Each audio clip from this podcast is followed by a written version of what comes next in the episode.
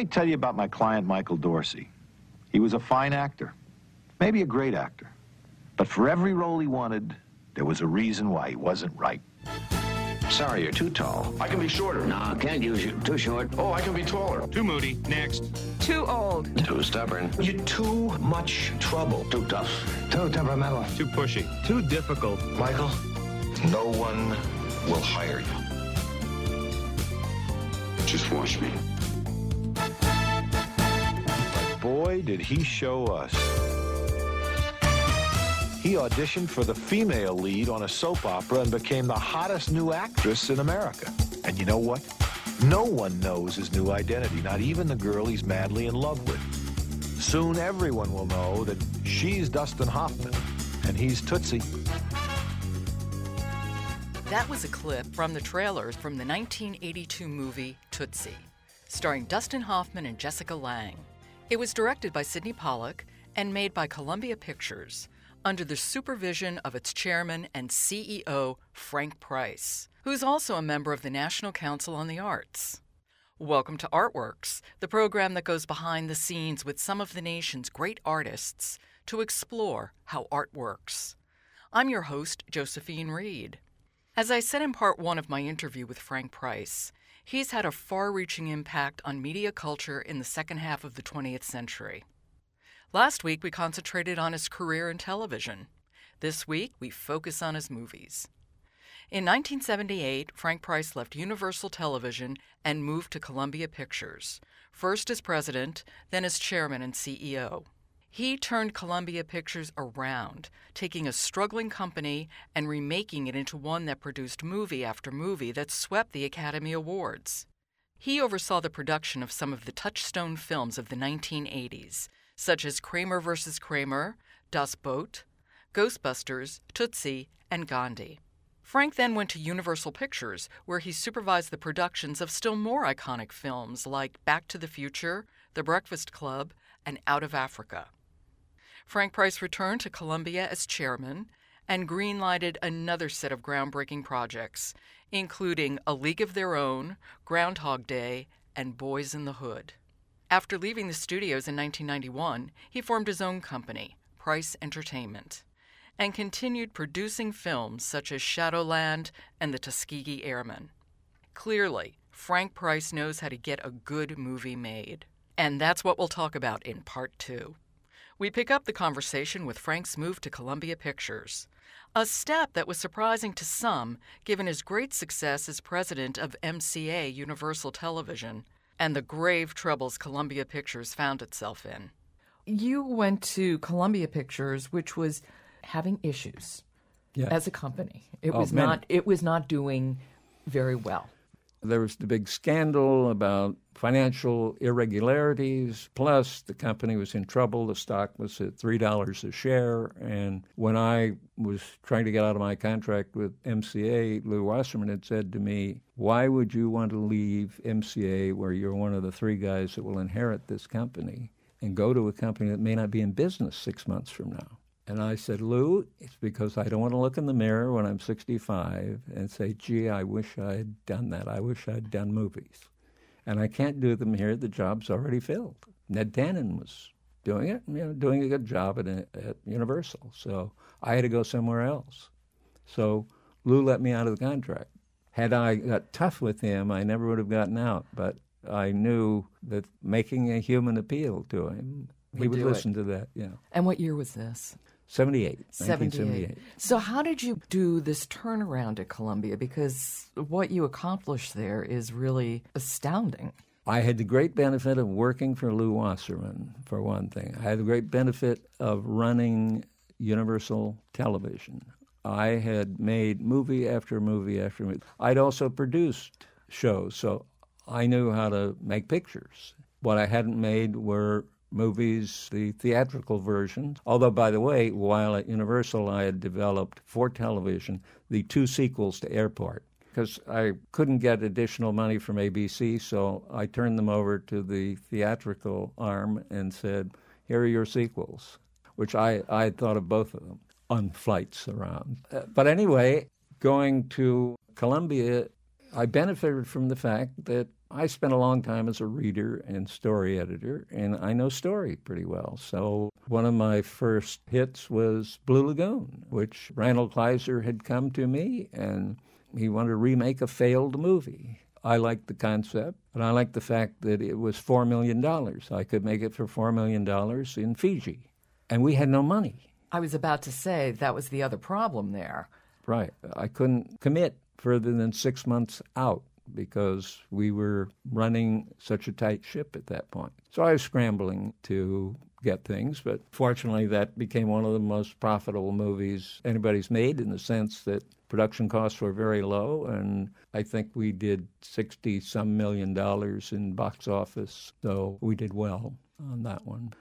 And then I had a very good relationship with Mike Ovitz, which was good because I was the new guy in motion pictures. And Michael Ovitz was CAA then, Creative Artists Agency. CAA wasn't in motion pictures.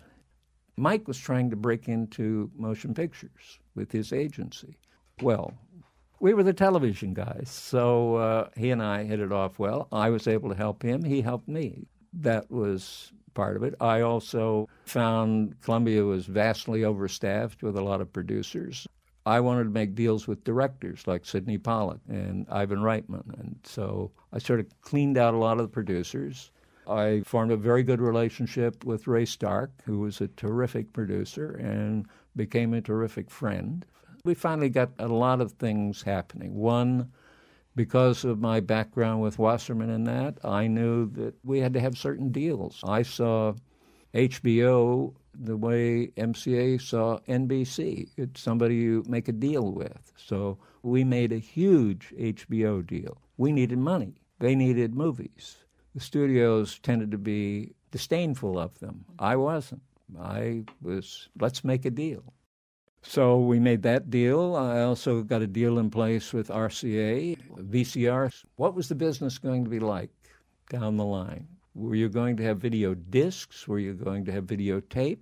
Was it going to be a rental business? Was it going to be a sale business? What, what was it? We didn't know. So we made this deal. We thought we needed a record company, and we knew we needed somebody with cash. So RCA put up $100 million in advance, domestic, 100 million foreign, and we had a very good joint deal that we had an out in 10 years because we figured we don't know the business, we'll get out of it in 10 years. But meanwhile, we've got cash. And you could make movies like. We were able to make movies then. Well, like Kramer versus Kramer. Right. And Tootsie. Right. And Ghostbusters. And Gandhi. I mean, the list goes on and on and on. You were sweeping Academy Awards left, right, and center. We were. We were. The gear I remember in particular, we had Das Boot. Was that yours? Yes. Gandhi and Tootsie. And I, was, I remember being at the Directors Guild because the three directors, Wolfgang Petersen and uh, Dickie Attenborough and Sydney Pollack, were at my table. So I was having to be absolutely neutral. As the awards were coming up, whoever won, won. Oh, that's hard. And even in reacting to success, I had to make sure that I didn't go overboard because I had the two other guys. So. To console. I would think part of what you also need to do as head of a studio is you say no a lot. I know you say yes, and that's fantastic, but you really have to say no to a lot of people a lot of the time. That's the main part of the job. That would be difficult. Right. You destroy people's dreams. Yeah. Not easy. No. Not easy. It doesn't get any easier as you're doing it, but you know you have to be basically nice but cold-hearted about it. I interviewed a writer who I think he was 55 or so when he published his first book and it became quite a prize winner and he had gotten, you know, 25, 30 rejections and just kept sending it out. I said, God, that's a lot of rejection. He said, I worked as a screenwriter. 99% of everything you suggest is vetoed. You just learn to roll with it. Yeah, yeah. Well, I would say to writers, the most important thing is persistence. Don't give up. I, have seen mediocre writers who just wouldn't give up go on and become very successful writers. And I've seen highly talented people who just couldn't stand no, yeah. and therefore they'd run away. There are two movies I really do want to talk about pretty specifically Gandhi, a very important movie, very path breaking in very many ways, and brilliantly directed, brilliantly acted, brilliantly written, but also brilliantly marketed because when the film was first proposed, I think the criticism about doing it was 50% of the people are not going to know who this man is. Nobody under 40 would know who he was, which was true. And I was given the other line, which is nobody's going to care about a little brown man wandering around in a diaper. But we did undertake it. I mean, Dickie Attenborough did a great job on it. And the financing came from a company Jake Eberts set up. And we persuaded Jake that it would be in their interest and ours to hold the movie for a year because we had a lot of work to do. Number one, we worked on the uh, arts and leisure section of the New York Times. Uh, fortunately, they liked what they saw, what we screened for them, and we were able to get six major articles out of them over the next year on various aspects of India, Gandhi, so on. That's we, a feat. Yes. Oh, yes. Well, if you don't have the movie, none of these things happen. I am a Muslim, and a Hindu, and a Christian, and a Jew, and so are all of you. He offered the world a way out of madness. Men honored him. An empire feared him. A nation worshipped him. Long live Mahatma Albert Einstein said, generations to come will scarce believe that such a one as this, ever in flesh and blood, walked upon this earth. Gandhi, a world event. All boils down, do you have the goods or not? We had it. So the important thing was to sell it properly, sell it right. So the other thing we did was to work out an arrangement with the National Educational Association to put into classrooms throughout the country information about the Gandhi story because we felt that we'll start with schools and make the young people aware. They'll even make they may be talking to their parents, saying, "Have you heard of Gandhi?" So on. So that educational thing went on. Then we carefully schedule when we would open the picture. We wanted to open it on Christmas Day, where the adults would be available. We'd open it on a very limited basis, platforming, so called, so that we're not in many theaters at that point. We would open on that day very close to the time of the Academy Award nominations. What we were wanting is open it, get our reviews, get our Academy Award nominations, which we then trumpet in our advertising. And then, of course, we roll up to the actual Academy Awards. We wouldn't depend on them, but we'd be prepared for another burst there. So it all worked because we swept the Academy Awards. What was great about it was that we used our U.S. performance to really sell the movie in the rest of the world because selling a film that swept the Academy Awards, that had all this publicity in that, gets a lot easier to uh, do good business. The other film I really would want you to touch on is Boyz in the Hood. Yeah. Because that came out of nowhere. No one had heard of John Singleton. It was uh, an unknown writer about an inner city, but an inner city that didn't have white faces in it, which was very, very unusual when that movie came out. It's 21 years ago now. But we still see that now if you think about the book The Help. Oh. It's a it's a fine book, a fine movie, but we still have the white woman who's really front and center. And Boyz in the Hood told a very different story from a very different point of view. Backstory I had been experimenting for quite a while on what would work with the black audience. I'd had a big success with a movie called Stir Crazy, which, you know, was Gene Wilder and Richard Pryor. And I remember being delighted at the test screening we had in San Francisco because the movie was drawing an audience that was half black, half white.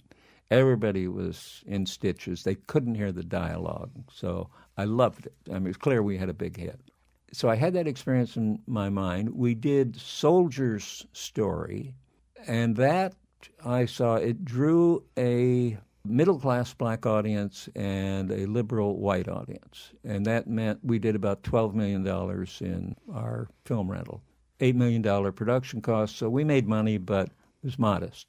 I kept seeing that. I saw what the Malcolm X story. It drew that same audience. It wasn't a young black audience. So I had returned to Columbia, second time I ran Columbia, and Amy Pascal and another young woman, Stephanie Allain, came to me for my weekend reading. Amy said, It's very uncommercial, but we think it's good. We'd like you to read it. So I took the script on Boyz in the Hood home, along with some other reading. When I read it, it was just terrific. The movie was very clear, it was there. It was a great insight into the inner city, what was going on. And it reminded me of a movie I had seen when I was fairly young, which was The Bicycle Thief. That came to my mind because I was thinking, I was trying to figure how people would relate. And I was saying, well, I related to this story of post World War II Rome and a kid there it's the same sort of thing. You, you're relating to other people, so they may have different backgrounds in that. So I felt people could relate to it if we handled it right. So Monday in the studio, I said, "Tell me more about this." And they said, "Well, he wants to direct it." And John Singleton, the writer, yeah, John Singleton, who's I don't know, 21 years old, out of USC Film School, didn't take directing, took writing there. And I said, "Well, set up an appointment have him come in. When he came in, personal young guy, I asked him how he would shoot the helicopter sequence. What was his approach to that? And what he said was, I don't need a helicopter. He said, It's night. I can do it with lights and sound. And I thought, well, he thinks practically anyway, because clearly if we were going to make it, it had to be made for a price. So I, I talked about actors, and he had some people in mind. So I gave him a camera and some money and said, shoot some of them and bring it in and show them to me. So what he brought back was Ice Cube, and that was the first I looked at that and I said, wow, because he jumped off the screen. It was Cuba Gooding and some of the others he couldn't shoot, but I knew who they were. In South Central LA. Yo, Benito, let's do the local thing. It's tough to beat the streets. What am I supposed to do? Fool roll up, try to smoke me? Think, young brother, about your future. No, ain't sweating me. You're my only son, and I'm not gonna lose you to no bull. Hey, don't worry about it. I can take care of myself. Trey wanted to work his way up. Trey is a grown man now. He is not a little boy anymore. Heard you like Mr. GQ Smooth Man. Maybe some of what you gotta rub off on him. I decided that even though he was inexperienced, thing I've always believed with writers is they've already directed it once. If you've written the script, you have directed it. I knew if we put a good production guy with him, that that would be a start. So there was one that had worked with Rob Reiner. I think his name's Steve Nicolaides, and I felt he would be good because he was good on production, but he also was good at catering to understanding the artistic needs of a sensitive director. He had done it with Rob, so therefore, right guy to be on. He wouldn't try to crush the new guy. So anyway, we got it together. We looked for where we could shoot it. The only place we could do it was in L.A. I could have made it a little cheaper elsewhere, but it wouldn't have been the same picture. The problem in shooting it in LA is you're right under the nose of the union, so you're going to be union. And you're now shooting in South Central LA. Some problems that way, but I also wanted, you know, as much of the crew to be black as possible. Anyway, we shot it. In our minds, if the picture turned out as well as it looked on paper, we would take it to Cannes because the objective would be to put a different label on it. We didn't want to make a movie that would be labeled an inner city black movie. The problem with the script, everybody turned it down. It was a good writing sample, but nobody wanted to make it because they thought it's an inner city movie. It'll have a limited audience. I felt I think we can handle this so it attracts a white audience.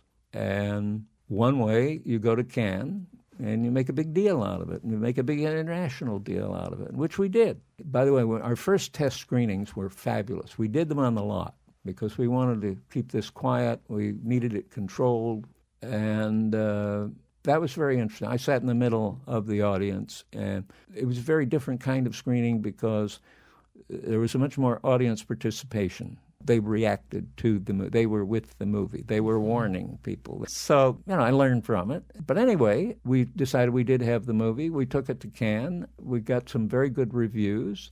In Cannes, what we did was we took some billboards and put graffiti on them. We didn't say anything about Boyz in the Hood, but we just had graffiti. Then we gave a rap party. They had not heard of rap in France at that point. It was new. Ice Cube came over we weren't in the main competition. We were in something, director's cut or whatever it was, but we were the most in demand ticket. There were 700 seats in the theater when we screened, and there were 700 people in addition outside waiting to try to get in. Word had gotten around that this was a picture to see. So uh, the Cannes thing gave it, I think, a visibility that it, ultimately, after the picture finished its run, it had attracted about half white and half black. And an Oscar nomination for John Singleton oh, as yes. director. Youngest person nominated. And so. wasn't he the first African American director yes. nominated? Yes. Extraordinary. Right. So, and a great film.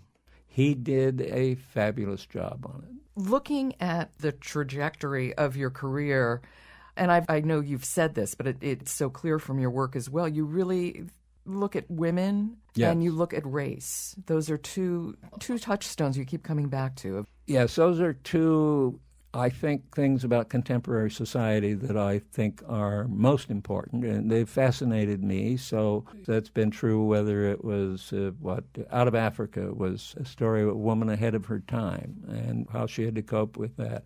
League of Their Own was another one that I enjoyed doing, you know, Penny Marshall. I don't think that would have gotten done without me. I happen to have a particular sensibility, and I don't know that you know they would get done in, in Hollywood normally. It's like Barry Diller came up to me after we screened for an industry audience uh, out of Africa. And he said, Frank, I thought you were crazy making this. And he said, I love the movie. It's a wonderful movie. I'm glad you made it.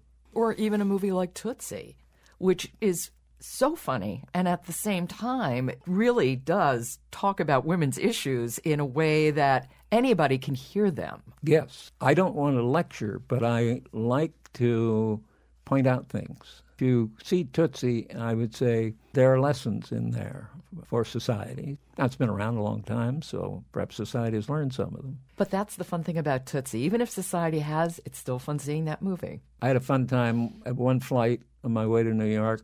Tootsie was playing on the plane, and I spent the flight actually watching the people's faces as they were watching the movie. Yeah, I knew the movie pretty well, so I didn't need to watch it but watching their faces was a joy. Well, that's one of those movies where obviously it was so well cast with Dustin Hoffman, with Jessica Lange, and Charles Durning. But Sydney Pollack was brilliant in yes, that film. Yes. And so was Bill Murray. Those small parts those were so beautifully cast. Both came about in unusual ways. Number one, uh, there was a lot of fighting that went on between Sydney Pollack and Dustin Hoffman in the making of the picture for a variety of reasons. Too long to explain, but some of which I have a feeling we've seen played out in the movie. but since there was such a struggle going on between them, Dustin wanted Sydney to be an actor in the picture. He basically wanted to show Sydney up, get him out from behind the camera and take him on. So Sydney had come to me and said, Look, I've got my hands full with this. I don't want to act also. But he said, I also don't want to get him offended. So I said, Sydney, do it. No one will hire you. Oh, that's not true, man. I bust my ass to get a part right, and you know I do. Yes, and you bust everybody else's ass too. That's what you do. A guy's got four weeks to put on a play. You think he wants to sit and argue about whether or not Tolstoy can, can walk when he's dying, or walk when he's talking, or sing oh, when please, he's that walking? was two years ago, and that guy is an idiot. They and- can't all be idiots, Michael. You argue with everybody. You got one of the worst reputations in this town, Michael. Nobody will hire you. Are you saying that nobody in New York will work with me? Oh, no, that's too limiting. Nobody in Hollywood wants to work with you either. I can't even send you up for a commercial. You played a tomato for 30 seconds. They went a half a day over schedule because you wouldn't sit down. Yes, it wasn't logical. You were a tomato!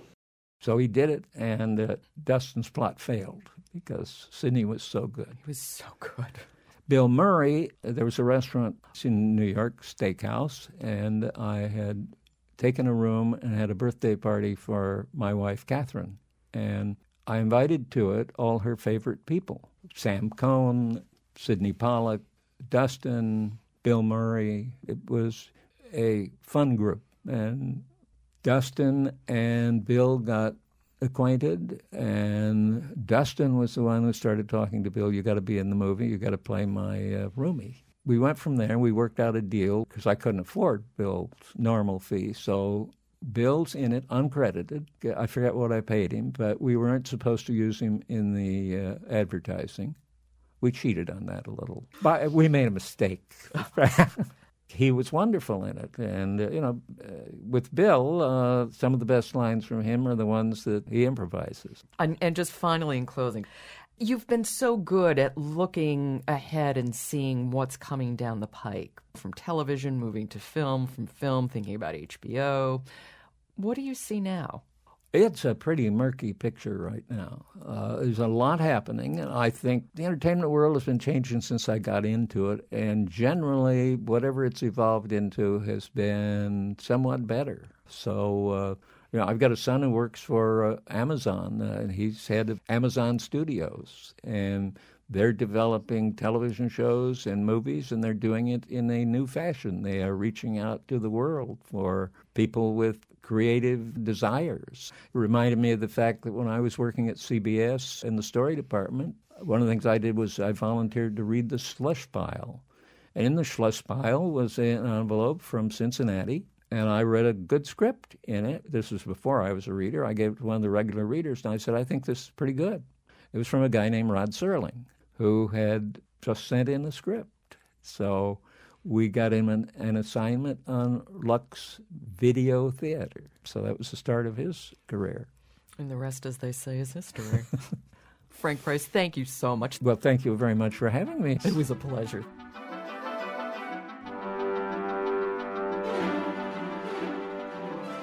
That was writer, producer, executive, and a member of the National Council on the Arts, Frank Price. You've been listening to Artworks, produced at the National Endowment for the Arts. Adam Kampe is the musical supervisor. Excerpt from Going to the City of Emeralds by Francesco Laterra from the CD Absolute Balance. Used courtesy of Creative Commons and found on WMFU's Free Music Archive at freemusicarchive.org. Excerpt from the trailers to Tootsie, Gandhi, and Boyz in the Hood. Used courtesy of Columbia Pictures. The Artworks podcast is posted every Thursday at arts.gov. You can subscribe to Artworks at iTunes U. Just click on the iTunes link in our podcast page. Next week, artist Jennie C. Jones. To find out how art works in communities across the country, keep checking the Artworks blog or follow us at NEA Arts on Twitter. For the National Endowment for the Arts, I'm Josephine Reed. Thanks for listening.